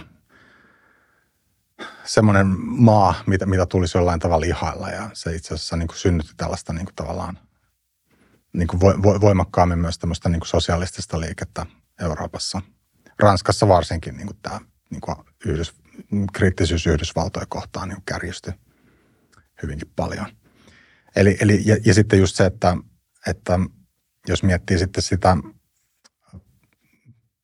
no tota, amerikkalaista, niin kuin, amerikkalaisten kokemaa kauhua niin kuin tästä, tästä niin kuin kaikkialla läsnä olevista tota, kommunistivakoijista, niin, tota, niin, niin he, hehän tosiaan rupesivat panostamaan sitten omiin, omaan tiedustelupalvelunsa todella paljon – ja sitten kun sille piti keksiä vähän niin kuin tekemistä, niin, niin, tota, niin, niin sitten kun president, presidentti vaihtui Eisenhoweriin, niin lopulta sitten britit, jotka oli yrittänyt hyvin pitkään lobata Trumania ää, auttamaan tässä vallankaappauksessa Iranissa, koska Iranissa oltiin ää, kansallistettu tämmöinen Anglo-Iranian Oil Company, AIOC, ää, niin tota, britit halusivat kumota tai äh, heittää vallasta tämän tota, Iranin pääministerin äh, Mohammad Mossadekin tästä syystä. Ja tota, se sitten niin kuin onnistui tämän vallanvaihdon jälkeen, mikä on oikeastaan yksi ehkä kiinnostavakin esimerkki sit siitä, että kun puhuttiin just tuossa, että, että onko niin kuin länsimaita esimerkiksi helpompi vakoilla kuin tämmöisiä autoritaarisia maita, niin varmaan on, mutta sitten loppujen lopuksi niin kuin myös demokratian kuuluu se, että linjanmuutokset saattaa olla hirveän niin kuin jyrkkiä – että se, mikä ei missään nimessä käynyt Trumanille, yhtäkkiä kävikin Eisenhowerille ja sitten sit, sit, tota CIA tekee vallankaappauksen Iranissa, joka muuttaa sitten tietysti lähi koko, koko dynamiikat ihan, ihan, ihan toiselle, toiselle raiteelle. Että tota, et joo, se, kyllä se, niin se kylmän sodan niin se startti, ainakin mulle, niin se on, se on nimenomaan tämä. Totta kai siihen, siihen oltiin niin kuin liuuttu, mutta se oli ehkä se terävin, terävin kohta nimenomaan, joka liittyy vakoiluun. Jos ajattelee nyt sitten kylmän sodan aikana tapahtuneet tämmöisiä vallankaappauksia, niin mm. mitä, mitä sä sanoisit, että kuinka paljon ne on nimenomaan sitten ollut tämmöisten tai näiden länsimaisten tiedustelupalvelujen masinoimia ja kuinka, kuinka paljon kyse, kyse on ollut siitä, että siellä kuitenkin on ollut ihan valmis tämmöinen maaperä tai, tai kansallinen maaperä, joka sitten on ollut helppo valjastaa käyttöön. Että et, et kuinka, paljon, kuinka paljon nämä tiedustelupalvelut pystyy silleen kokonaan muuttaa sitä, miten paikallisesti mm. ihmiset on, on ajatellut ja, ja, tai kuinka paljon ne on pystynyt muuttaa ja, ja kuinka paljon sitten ää, on kysymys siitä, että itse asiassa tämän tyyppinen vallanvaihto olisi voinut tapahtua ihan ilman mm. ulkopuolista lainausmerkeissä apuakin. Joo. No kyllä mä, mä näkisin sen niin, että, että jos tämmöinen vallankaappaus tapahtuu, niin siellä on pakko olla jo valmiiksi jonkunnäköisiä voimia. Että et semmoinen niin kuin ihan niin kuin nollasta sataan vallankaappaus, se tuskin on mahdollista. Ja CIA tietyssä mielessä oli vähän niin kuin lainausmerkeissä menestyksensä uhri just Iranissa ja Guatemalassa, koska he onnistu kahdessa – vallankaappauksessa 53-54. Ja sen jälkeen CIAn yritykset oli, niissä oli hyvin paljon niin kuin todella isoja epäonnistumisia esimerkiksi Indonesiassa 50-luvun lopulla. Mutta kuitenkin niin kuin CIAsta syntyi tämmöinen ikään kuin myytti, että, että he kykenevät niin heittämään ihan kenet tahansa ulos. Ja ehkä, ehkä se tämä nyt on spekulaatiota, mutta tota, ehkä se ajan henkikin oli semmoinen, että esimerkiksi yhteiskuntatieteet ja psykologia oli tämmöisiä niin kuin kehittyviä tieteitä ja uskottiin tavallaan, että voidaan niin kuin ikään kuin löytää tämmöinen niin kuin kaava, millä, tämä, millä tämmöisiä operaatioita voidaan toteuttaa, että kunhan vain ollaan niin kuin tarpeeksi koulutettuja ja tutkittu asiat kunnolla ja näin, niin sitten tämä on mahdollista. Mutta tietysti niin kuin sen, sen niin sanotun kohdevaltion tämmöiset muut vakaustekijät vaikuttaa siihen todella paljon. Että, että sanotaan semmoista niin kuin täysin molemmilla jaloillaan seisovaa demokratiaa, niin sitä on aika, aika vaikea kumota. Jos ihmiset luottaa esimerkiksi instituutioihin valmiiksi, niin sitä on, niin kuin, siihen on hirveän vaikea päästä väliin. Että nämä, yleensä nämä vallankaappauskohdemaat, niin ne on lähtökohtaisesti ollut tämmöisiä, niissä on ollut, mitä se nyt sanoisi, no korruptio on ensinnäkin varsinkin läntisillä tiedustelupalveluilla, niin sekä Iranin että, että Guatemalan tapauksissa niin tota, korruptio oli niin kuin erittäin merkittävä väline. Eli, eli amerikkalaisilla oli rahaa, sitten he jakoi sitä niin kuin sopiville henkilöille ja, ja, ja palvelukset oli ostettavissa.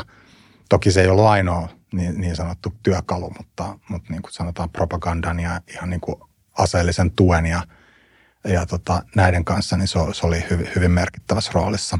Voiko itse asiassa sanoa niin, että demokraattiset maat, mitkä ehkä lähtökohtaisesti on vähemmän korruptoituneita mm. kuin sitten tämmöiset autoritaariset maat, niin ne on, ne on sitten tästä syystä oikeastaan immuunimpia tämmöiselle vallankaappausyritykselle. Kyllä mä jo näin sanoisin, että en mä, en mä jaksa, siis loppujen lopuksi jos näet vallankaappauksia, niin niitä on hirveän määrä loppujen lopuksi, niin kuin niitä on mahdoton, tai no ainakaan mä en niitä muista kaikkia, että ne, että ne on tämmöisiä niin tapauksia, joihin voi sitten niin kuin perehtyä paremmin, mutta tota, mutta joo, ei, se ei ole niin kuin helppoa hommaa ja, ja, tota, ja kyllä kuitenkin niin kuin yhteiskunnat lähtökohtaisesti niin kuin hoitaa vallanvaihdoksensa ja omat muutoksensa ja päätöksensä itse, että siihen niin kuin ulkopuolinen vaikuttaminen on, on, on niin kuin yllättävänkin vaikeaa. Ja tuota, tietysti tämä niin kuin viimeisin, viimeisin tämmöinen ja korkeamman profiilin tapaus, sitten on, mistä on spekuloitu, oli tämä 2016 Trumpin valinta ja siitä sen jälkeen käyty keskustelu, että, että oliko venäläisillä siinä roolia ja mikä rooli oli. Ja tota, en mä, vaikka niin kuin venäläiset, en mä, mä en sitä epäile, etteikö venäläiset olisi siihen tota, pyrkineet vaikuttamaan, mutta en mä usko siihenkään, että etteikö näitä voimia, jotka niin kuin esimerkiksi Trumpin valintaan johti, niin olisi ollut liikkeellä jo ennen. Että et niitä on niin kuin ulkopuolelta niin kuin mahdoton luoda. Että niitä voi oikeastaan ainoastaan pyrkiä vähän niin kuin kiihdyttämään. Niin mä oon just tota, tota miettinyt tästä tämänkin kevään aikana, kun totta kai puhuttu tästä Venäjästä hirveän paljon, mm. niin et, ja sitten kun puhutaan just, että vaikka että 2016, että Venäjä vaikutti paljon ja monissa muissa yhteyksissä, niin sitten mä aina mietin, että miksi nyt yhtäkkiä se vaikutus on niin kuin hävinnyt, niin kuin Jup.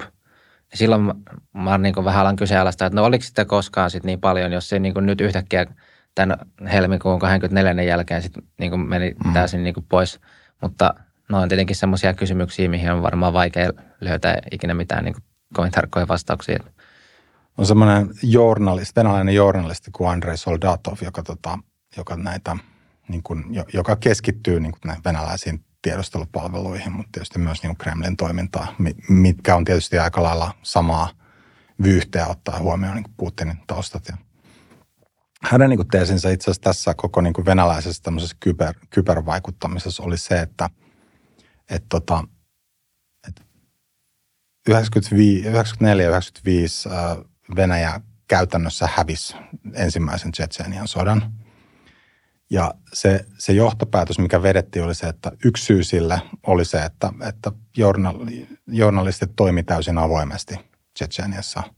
Ja, ja kansalaiset sai tietää, mitä siellä tapahtuu, kuinka paljon tappioita tulee ja mitä raakuuksia tapahtuu, joten, joten jotain pitää tehdä. Ja, ja, ja sitten käytännössä toisen Tsetseenian sodan aikana, oliko se nyt taisi olla 99, tässä 2000-luvun vaihteessa, niin taas niin kuin, tota, lehdistö tai, tai, tai media ei saanut toimia niin vapaasti, vapaasti Tsetseniassa, että tämä kaikki ää, sieltä tuleva informaatio oli enemmän niin kontrolloitua informaatiota. Mutta sitten tietysti siinä vaiheessa esimerkiksi internet oli kehittynyt jo sillä asteella, että sitten rupesi tulemaan esimerkiksi bloggareita, jotka sitten välittikin niin kuin tietoa ohi valtion kanavien – ja, tota, ja tämä sitten tuli niin kuin näille tiedustelupalveluille pienenä järkytyksenä, mutta he sitten niin kuin ajattelivat, että okei, no tätä sfääriä pitää ruveta jollain tavalla kontrolloimaan ja rupesi niin sulkemaan näitä blogeja.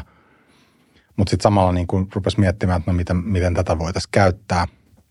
Ja sitten se seuraava steppi oli, oli itse asiassa testata tätä konseptia ää, Virossa, missä oli tämä pronssisoturi tai pronssisotilasepisodi. Mä en muista mikä vuosi se oli, mutta se oli tuossa, no parempi etten heitä mitään, mutta tota 2000-luvun alkupuolella sanotaan nyt näin. Niin, niin tota, he testasivat tämmöistä niin kuin kybervaikuttamisjuttua. Mutta sitten tämä niin Hillary Clintonin email-episodi, niin tämän soldaattoven mukaan niin se, se olisi äh, tullut ihan siitä, että, että tota, että Wikileaks paljasti tämmöisiä niin kuin, mm, no siis tämmöisiä, niin kuin, teki tämmöisen, tämmöisen niin veroparatiisidokumenttipaljastuskierroksen, missä sitten ilmeni, että tota Putinin lähipiiri ja esimerkiksi eräs sellon soittaja osoittautuikin miljardööriksi ja, ja näin edespäin. Ja, tota, ja Putin olisi sitten niin kuin siitä hermostunut sen verran paljon, että, että hän olisi niin kuin jotenkin halunnut kostaa ja sitten siitä tuli, tuli tämä tämä Hillary email-vuoto. Ja tota, eli, eli tavallaan niin kuin se, se tarina siinä on se, että joskus nämä jutut on vähän tämmöisiä, saattaa olla tämmöisiä niin kuin hyvin orgaanisesti kehittyviä. Niin kuin joku tekee jotain, joku vastaa siihen, joku tekee taas jotain, joku vastaa siihen. Mutta tietysti näissä, näissä niin kuin, tässä, se taisi olla itse asiassa kyse oli näistä Panama-papereista, jotka oli silloin, silloin niin kuin iso juttu. Mä en, mä en muista, kuka, kuka sen, ei se, ei se Wikileaks ollut, mutta se tämmöinen tietopaljastus lopulta oli. Niin, tota, niin, niin tota, että se oli niin kuin tämmöinen ikään kuin vastine siihen. Ja sitten siitä niin kuin lähti tämä niin kuin maan, maanvyöry käyntiin, että, että oliko Venäjä mukana vai ei. Että Soldatovkaan ei sitä niin kuin ikään kuin kiistä, etteikö sitä, sitä sekaantumista olisi ollut, mutta hänen niin kuin näkemyksensä siihen, että olisi, olisi joku niin kuin tämmöinen venäläinen niin kuin tämmöinen mestari, joka niin kuin miettii seuraavia liikkeitä, niin se, se ei välttämättä niin kuin ole, se, ole se tapa, tai ei, se ei ole se tarina, vaan se on niin kuin ikään kuin tämmöistä niin kuin kehitystä, joka tulee tavallaan rea- reaktioiden kautta niin kuin tähän ympäröivään maailmaan. Jos miettii muuten sitten vielä Venäjän vaikuttamista, niin ähm, mitä, mitä sä ajattelet tämän, tästä kelasta, että mitä on jostain, jostain lukunut tai kuullut, että Venäjällä ei välttämättä ole suora intressi olla nyt esimerkiksi sitten demokraattien tai republikaanien puolella, oikeiston tai vasemmiston, liberaalin, liberaalien tai konservatiivien, vaan Venäjän lähtökohtainen intressi on vaan aiheuttaa mahdollisimman paljon polarisaatiota. Mm. Joo, kyllä mä, mä luulen, että, että se tota, tietysti tämä kaikki, koska niin kuin mitään ei varsinaisesti voi tietää, mutta se jollain tavalla niin kuin tuntuisi, tuntuisi niin kuin loogiselta, että, että kaikki mitä nyt niin kuin sanotaan Putinin hallinnosta tiedän, niin mun mielestä osoittaa siihen suuntaan, että siellä niin kuin asiat nähdään hyvin tämmöisenä niin kuin nollasummapelinä. Venäjä on ikään kuin tämmöisessä kilpailuasetelmassa lännen kanssa, yhdessä Kiinan kanssa, ja se pyrkii tähän moninapaiseen maailmaan. Mutta se, on, mut se on kuitenkin niin kuin melkeinpä kaikilla mittareilla jäljessä. Joten niin kuin ainoa tapa, miten se voi ikään kuin päästä tasoihin tai ohi, niin on, on jollain tavalla, että länsi ikään kuin hajoaa. Ja sitten se, miten se voisi hajota, niin on, on just tämä polarisaation lisääminen, koska niin kuin voidaan sanoa, että Kiina ja Venäjä on ikään kuin tämmöinen vähän niin kuin länsivastainen blokki maailmassa, mutta lännen sisällä on myös ikään kuin länsivastainen, tai voisi sanoa oikeastaan, että kaksi länsivastaista blokkia. Että toisaalta nämä niin kuin, voisiko nyt sanoa, että tämmöisiä niin kuin läntisiä eliittejä epä, e, epäilevät niin kuin salaliittoteoreetikot ja sitten toisaalta niin kuin läntistä kulttuuria – no, läntiseen kulttuuriin hyvin kriittisesti suhtautuvat tämä niin sanottu woke-ilmiö.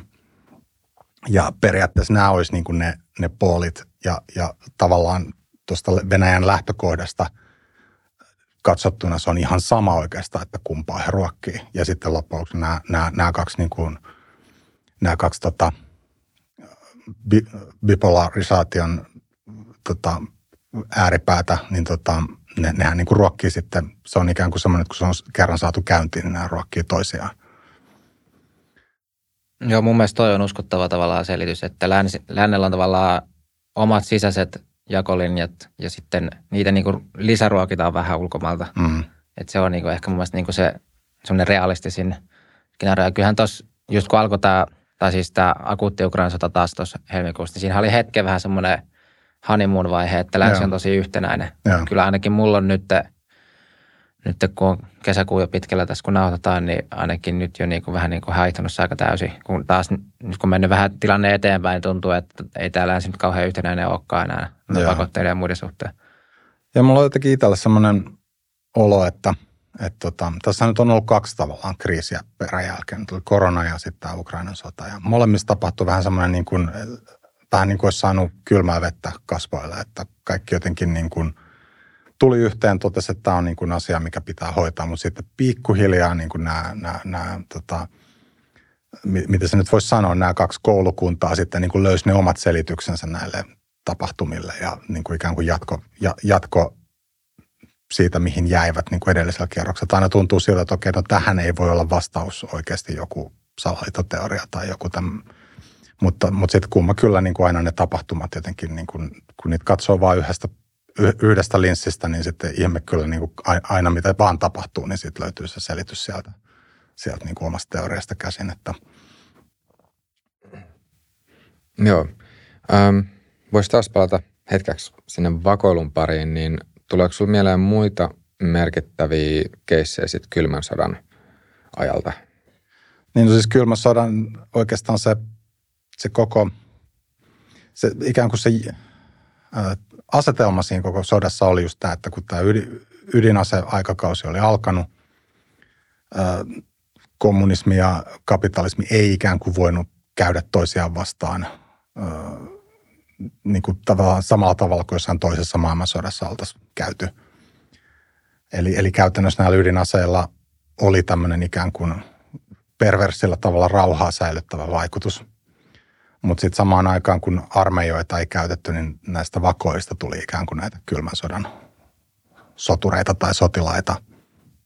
Ja just nämä vallankaappaushankkeet ja erilaiset niin kuin vaikuttamishankkeet näihin, näihin maihin, jotka ikään kuin oli vähän semmoisia, niin oli semmoisen pelinappulan asemassa, että kummalla puolella lautaa niin kuin on mitäkin väriä, niin se on niin kuin, mitä enemmän omaa väriä, niin sitä paremmin on voitolla.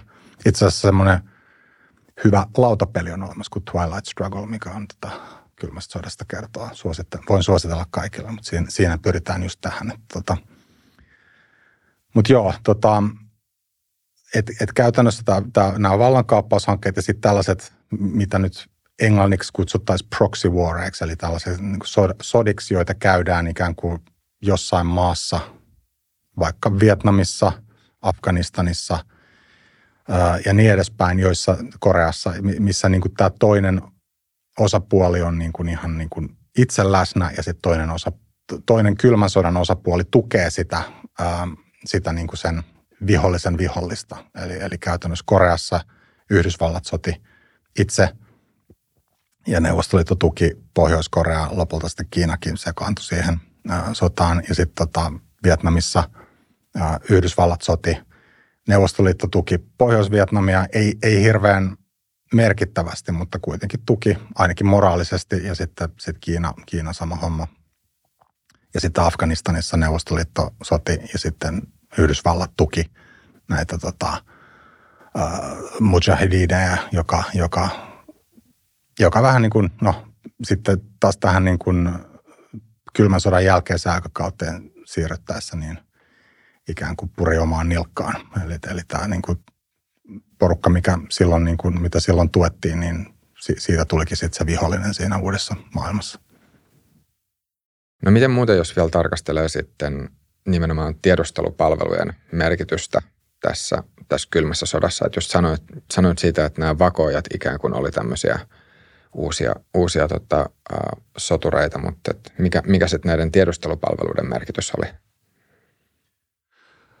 No käytännössä nämä tiedustelupalvelut oikeastaan muut, on muuttuneet niin kuin sen, sen mukana, miten maailma on muuttunut ja miten teknologia on muuttunut. Et, et, tota, niillä on ollut vaikutusta tietysti tiettyihin tapahtumiin, vaikka niin kuin miten tietyt taistelut vaikka on mennyt toisessa maailmansodassa tai onko joku maa siirtynyt kommunistien tai, tai, tai, tota, tai, tai lännen leiriin kylmässä sodassa. Mutta, tota, mutta niin kuin, käytännössä kuitenkin nämä tiedostelupalvelut, niistä aika usein on käyty keskustelua sellaisesta näkökulmasta, että, että ne olisi jollain tavalla tämmöisiä itsenäisiä toimijoita, mutta kyllä ne on niin kuin käytännössä kaikkialla tämän niin kuin hallitsijan tai presidentin niin kuin lopulta käskyvallassa.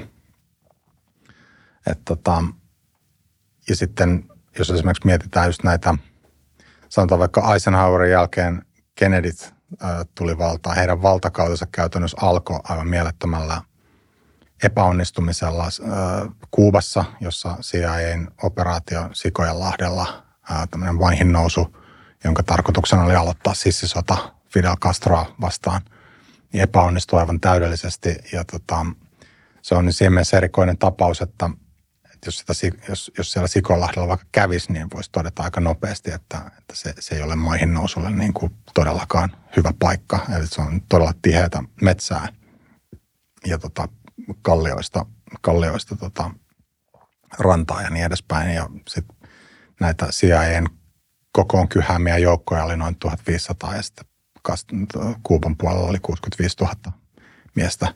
Niin se on niin kuin aika, iso, aika iso ero. Mutta tota, Kennedyt kuitenkin jollain tavalla he, he jollain tavalla niin kuin – vois, voisiko nyt sanoa niin kuin fanitti äh, CIA. Heidän mielestään niin tämmöinen apparaatti oli hirveän mielenkiintoinen. Väitetään, että he olisivat esimerkiksi tykännyt Bond-romaaneista tota, ja sitä kautta heillä olisi ollut tämmöinen niin kuin, vähän niin kuin glorifioitu kuva tällaisesta tiedustelutoiminnasta. Että se on tämmöistä niin kuin herrasmiesten mielenkiintoista ää, toimintaa. Ja, tota, ja itse asiassa ähm, tämän Nixonia koskeva Watergate-skandaalin yhteydessä tuli, tuli ilmi se, että, että tota, tätä Valkoisen talon tätä ovaalimuotoista toimistoa, niin sitä, siellä oli, käytännössä kaikki keskustelut siellä niin oltiin nauhoitettu jo pitkän aikaa. Itse asiassa Kennedy aloitti tämän nauhoittamisperinteen ja, ja tota, ensi, näin sanotaan, että en, ihan ensimmäiset nauhoitukset, mitä siellä oli, niin käsitteli Robert ja John F. Kennedyn välistä keskustelua siitä, pitäisikö Brasiliassa järjestää vallankaappaus. Ja sitten tähän Kennedyn omaan kohtaloon liittyy semmoinen eräänlainen, niin kuin voisiko nyt sanoa salaliittoteoria siinä mielessä, että hän, käski, tai, tai CIA teki, tai osallistui vallankaappaukseen Etelä-Vietnamissa. ää, ennen Vietnamin sotaa, joka johti sitten tämän Vietnamin, Etelä-Vietnamin hallitsijan tota, murhaan. Ja sitten myös CIA yritti useasti myös murhata Fidel Castron. Ja sitten sit tota, Kennedy itse tietysti päätyi salamurhan kohteeksi. Ja näin sanotaan, että, että hänen varapresidenttinsä ja seuraajansa Lyndon Johnson olisi ollut niin kuin vakuuttunut siitä, että, että Kennedyn murha oli niin kuin ikään kuin kosto näistä, näistä tota, salamurhista, mitä oltiin tehty muualla. No, Kennedyn murhasta on tietysti on monta teoriaa. Tämä oli sitten Lyndon, Lyndonin oma teoria. Eikö tämä Kennedyn murha ole semmoinen vähän niin kuin kaikkien salaliittoteorioiden isä? Tai semmoinen, mistä niin lähtenyt kaikki? Joo, joo. Eikö Suomessa Timotea Mikkonen, niin hän oli tämmöinen Kennedyn murha, murhaa selvittävä tämmöinen niin kuin harrastelija. Heitä on, heitä on ilmeisesti yllättävän paljon, joilla, joilla on niin kuin omat tutkimukset menossa. Joo. Mitä sä sanoisit, että kuinka pitkään sitten tämä kylmän sodan aikakausi kesti, ää, jos nyt ajattelee sitten vakoilun perspektiivistä?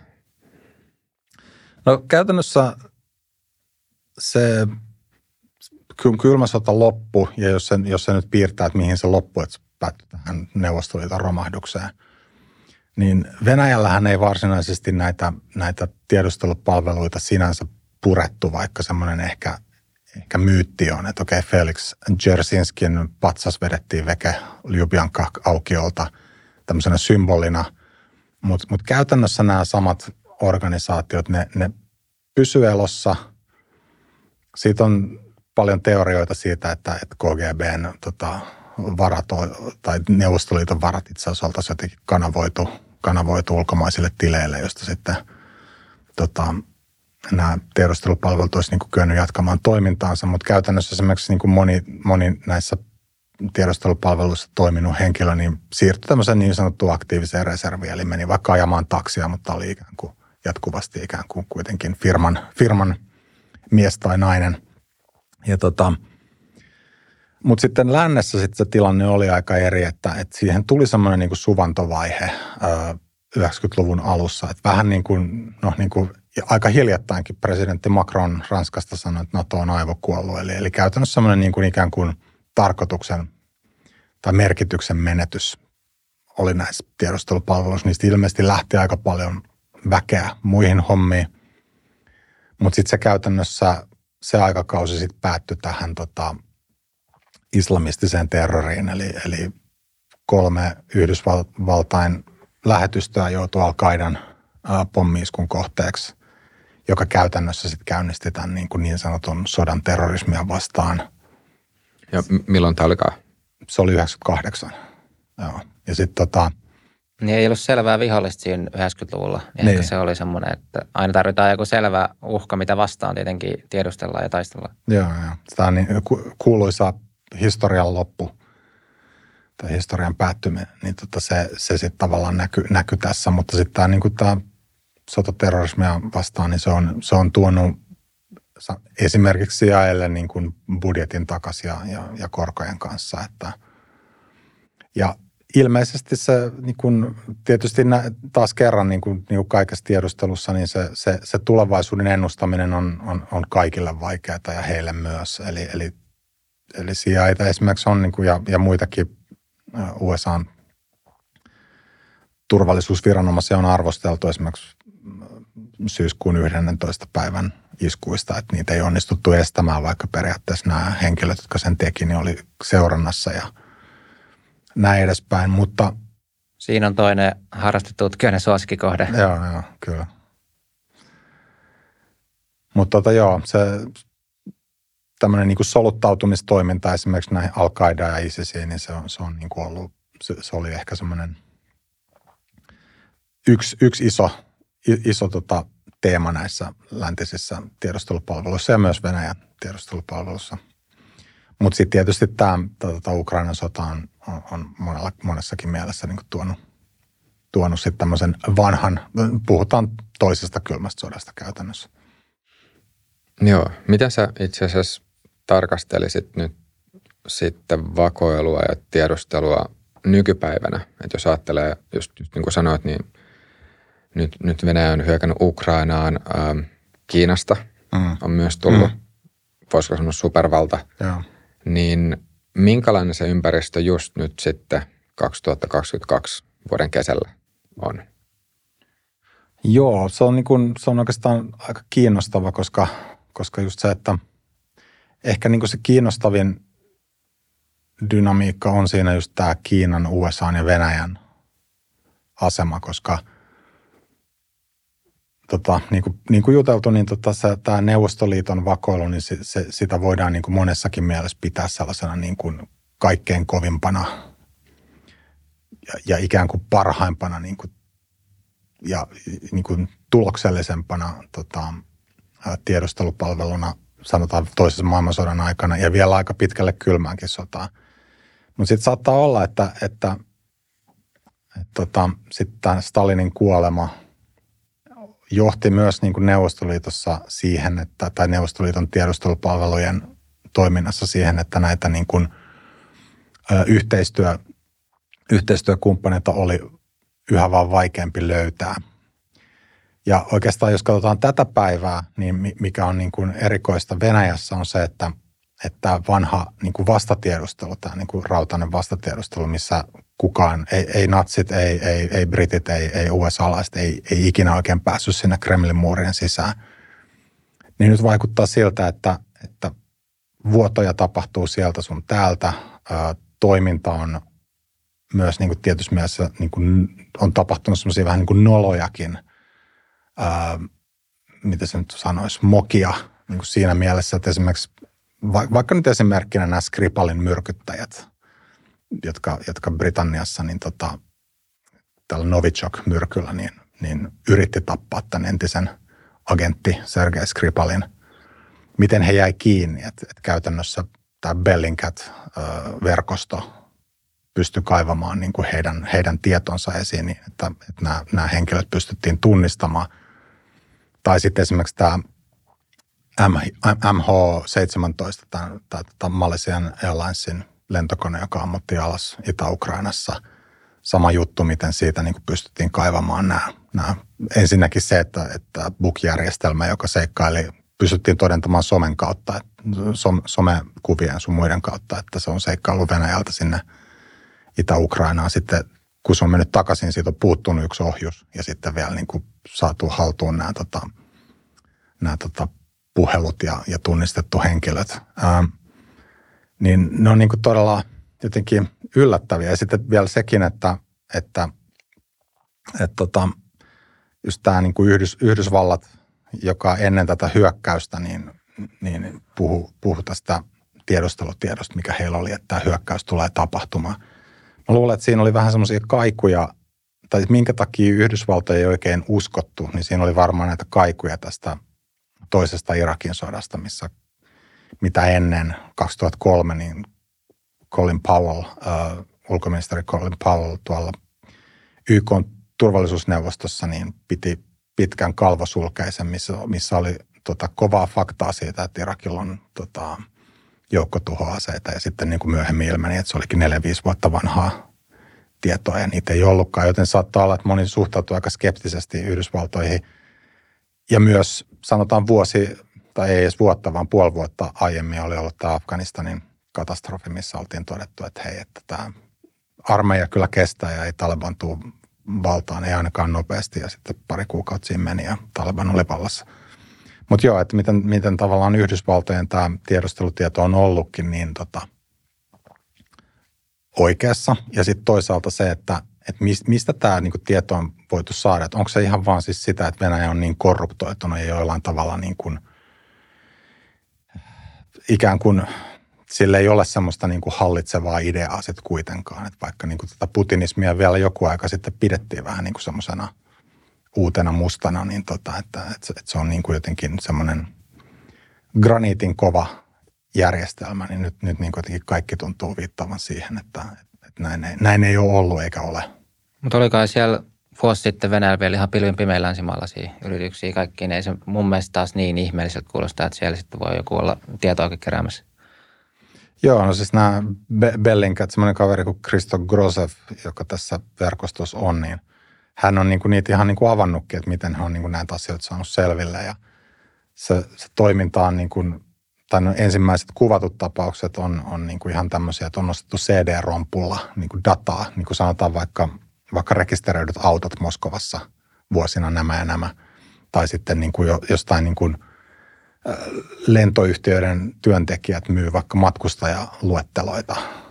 Ja, ja sitten niin sit tietysti tämä kauppa on siirtynyt verkkoon. Ja, tota, ja tätä kautta, että, että, että just se, että, että vähän niin kuin näissä vallankaappausjutuissa, niin yhteiskunnallisen korruptoituneisuuden aste, niin se tekee siitä niin kuin monella tavalla epävakaan. Ja, ja, ja tota, jotenkin vaikuttaa siltä, että myös tässä, tässä vakoja pelissä, niin Venäjästä on kyllä tullut melkoinen kompastelija. Miten se veikkaa, että kuinka paljon nämä nyt Venäjältä tulleet vuodot on – Ö, toki siis tätä varmaan on varmuudella siis ihan täysin mahdotonta mm. arvioida, mutta että kuinka paljon ne on semmoisia, mitkä on aitoja ja kuinka paljon siinä voi olla kysymys sitten taas, ö, voisiko sanoa lännen bluffaamisesta tai mm. tämmöisestä psykologisesta operaatioista, että, että, että sanotaan, että me tiedetään, että tämmöistä tapahtuu, mutta oikeasti välttämättä ei ole minkäännäköistä tietoa. Joo, mä muistan, myönnän, että ennen sitä hyökkäystä mä en kuulu, mä en kuulu heihin, jotka olisi, niin kuin voisi nyt sanoa, että hei, että minä, minä kyllä tiesin, että se hyökkäys tapahtuu. Että kyllä mä muistan varsinkin just näihin toisen maailmansodan juttuihin perehtyneenä, niin kyllä mä mietin aina sitä, että onko tämä nyt joku huijaus, onko tämä niin joku hämäysjuttu, että, tota, että, että, että, että länttä yksinkertaisesti niin vedätetään tässä, että, että, että vähän niin kuin syötetään kontrolloitua informaatiota, että joo joo, että hyökkäys tulee ja ei tule ja niin edespäin. Ja, ja periaatteessa siinä olisi ollutkin Venäjällä mahdollisuus vähän niin kuin ikään kuin vedättää, että ei olisi hyökännyt ja todennut, että, niin kuin, että siinä näette, että länsi, länsi valehtelee ja ei niillä, ei niillä mitään tiedustelutietoa ollut. Mutta, tota, mutta toisin sitten kuitenkin kävi, että, että tota, Joo, se on, niin kuin, se on siinä niin kuin, niin kuin todettu, niin tässä tilanteessa niin kuin on vähän ehkä hämmentynyt. Et, ja voi olla, että sitä kiinnittääkin liikaa huomiota just tähän Ukrainan tapaukseen, koska just se puoli vuotta aiemmin, runsas puoli vuotta, oli tämä Afganistanin tapaus. No, toki siitäkin sanotaan, että CIA ei olisi esimerkiksi niin kuin ollut niin optimistinen, että tämä oli enemmän niin kuin Bidenin oma juttu, että, että sieltä on vaan päästävä pois. Ja tota, sen takia hän niin kuin vähätteli tavallaan tätä Talibanin takaisin tulon mahdollisuutta. Mutta tota, mut, mut tota joo, siis CIAsta niin on kirjoitettu niin, niin jotenkin kriittisesti ja siitä on niin kuin annettu semmoinen kuva niin kuin tot, täysin niin kuin tämmöisenä niin kuin norsuna posliinikaupassa, että tämmöisen niin kuin hienon tiedustelun maailmassa, niin kuin missä britit ja Mossad ja, ja, ja tämmöiset niin kuin, ja, ja venäläiset on niin kuin tämmöisiä niin kuin – niin kuin sofisti- sofistikoituneita toimijoita, ja sitä amerikkalaisilta tai mikään suju, niin, tota, niin, niin jännä sitten nähdä, miten tilanne jatkuu tästä. Että tota, et, et onko, onko, vois, voisiko olla oikeasti niin, että amerikkalaiset ikään kuin onkin sitten päässyt tähän peliin? Mulla tulee Suomen tiedustelusta mieleen yksi vähän epäonnistuminen, kun tämä NATO-hakemus, kun hmm. siitä puhuttiin, niin täälläkin useita eri asiantuntijat haasteli ja siis muutenkin julkisuudessa, niin eihän kukaan puhunut siitä Turkin jutusta niin kuin ennen kuin se hakemus mm, lähti. Mm, mm. Tai siis ne varmasti oli asiantuntijat, jotka ehkä niin kuin sit tiesi, mutta ei se, se ollut kukaan ollut nostanut sitä julkisuutta. Ja sitten yhtäkkiä oltiin vähän niin kuin, niin kuin tota, mä itsekin alkuun ajattelin, että no tämä nyt on varmaan tämmöinen hetken bluffi, mutta kai se nyt sitten, kun on mennyt jo mitä kuukausi, niin näyttää, että siitä voi oikeasti tulla vähän niin kuin harmiikin meille. Niin sekin oli semmoinen juttu, että ties, ilmeisesti ei tiennyt, koska tuntuu ainakin nyt valtionjohdon tasolta, että ei siihen ollut niin kuin loppupeleissä varauduttu. Joo, joo.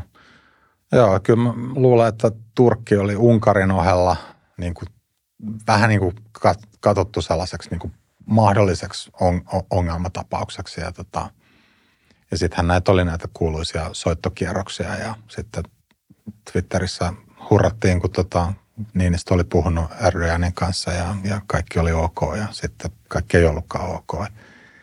Että tämähän se just tässä tiedusteluhommassakin, se kaikki suurin vaikeus on sitten se, että varsinkin itsevaltaisissa maissa, kun lopulta pitäisi päästä jonkun pään sisään, niin ja se, sehän ei ole sitten lopulta mahdollista. Kaikenlaista satelliittikuvaa voi saada ja signaalitiedustelua voi harrastaa ja, ja, ja lukea kaikki tekstarit ja niin edespäin, mutta sitten sen – yhden henkilön pään sisään pääseminen, se on se, se on se isoin haaste. Joo. Tulee vielä mieleen tästä Ukrainan sodasta, niin jossain vaiheessa somessa kiersi tämmöisiä äh, ilmeisesti venäläisten äh, tai jonkun venäläisen upseerin kirjoituksia siitä, että miten, miten tämä sota on, tai suunnitelma sodasta on täys epäonnistuminen ja näin, niin, niin siinä kohtaa sitten kans, kans tota, tuli mietittyä silleen, että onko tämä onks tää vuoto nyt aito vai onko niin, että mm. tämä on sitten jonkun läntisen, läntisen tiedustelupalvelun itsensä kirjoittamaa ja, ja tota, tarkoitus on sitten vaikuttaa psykologisesti Venäjän suuntaan. Eli just se, että, että, että, että kun nyt on saatu Venäjältä vuotoja, mitä esitetään julkisuudessa, niin, niin kuinka paljon ne on aitoja ja kuinka paljon ne itsessään voi olla sitten tämmöistä vaikuttamisyritystä. Onko, sulla minkään näköistä ajatusta sitten taas tästä? No se, se just tekee tästä, sanotaan niin kuin samalla turhauttava ja kiehtovan, että se tota just ei voi tietää, että jos se olisi niin yksinkertaista, että hei, että tuo tuli tuommoinen tieto ja sitten se vaan se on just semmoinen, niin juuri, juuri se tieto, niin tota, sitähän kaikki olisi helppoa, mutta sitten kun tähän just liittyy tämä hämääminen ja, ja tota väärän tiedon tahallinen syöttäminen, niin, niin se, se on sitten, ja oikeastaan siihenkään ei voi luottaa, että no historian tutkijat sitten kertoo, koska se riippuu ihan täysin siitä, että mitä tietoa sitten lopulta annetaan. Että tota, Briteistä, vaikka, vaikka se on länsimaa, niin loppujen yllättävän vähän tiedetään niin kuin tästä brittien tiedustelupalvelusta, mitä he on tehneet ja mitä mahdollisesti mokailee. E, en tiedä, johtuuko siitä heidän niin kuin hurja maineensa ja niin kuin käsitys siitä, että he ovat niin kuin tämmöisiä todella sofistikoituneita toimijoita, niin johtuuko se osaltaan vaan siihen, että he ovat niin kuin pystyneet pitämään salaisuudet Mulla tulee, mulla tulee tähän loppuun yksi semmoinen leikkimielinen kysymys. Mm. asteikolla yhdestä kymmeneen, niin kuinka paljon tai kuinka syvälle oma pää kannattaa tunkea foliohattuun, jos, jos lukee tiedustelun ja vakoilun historiaa? Tota, ei, ei hirveän syvälle. Että, et, et, tota, t- niin kuin, tässä eletään tietysti sellaista aikaa, missä, missä liikkuu kaiken näköistä teoriaa siitä, että tota, kuka on minkäkin takana ja, ja, tota, ja vaikka niin kuin se on totta tietysti, esimerkiksi sanotaan vaikka Yhdysvalloista, että se on totta, että CIA ei ole osallistunut useisiin tämmöisiin vallankaappaushankkeisiin, niin silti sekin on totta, että Yhdysvalloilla on kuitenkin valtava määrä liittolaisia, jotka nimenomaan haluaa olla Yhdysvaltojen liittolaisia. Eli, eli vaikka, vaikka niin kuin yksi asia on totta, niin toinen, se ei tarkoita sitä, että toinen asia ei voisi olla totta. Eli, eli en mä, vaikka tämmöisiä palveluita on ja ne tekee tämmöisiä, ää, tota, niillä on tämmöisiä operaatioita. Sanotaan näin, että salaliittoteorioihin ei pidä uskoa, mutta silti on olemassa ihmisiä, joiden työ on nimenomaan salaliitot. Eli tota, nämä kaksi asiaa, niin nämä, nämä jotenkin pitää pitää mielessä. Joo, mutta jatketaan valistunutta arvailua seuraavalla kerralla. Kiitos sulle, Lauri. Joo, kiitoksia. Joo, kiitos vierailusta ja kiitos kaikille katsojille ja kuulijoille. Jos tykkäsit jaksosta, pistä peukkuun ja ota kanavatilaukseen ja pistäkää ihmeessä kommentteja myös YouTuben puolella ja me kuullaan ja nähdään ensi jaksossa.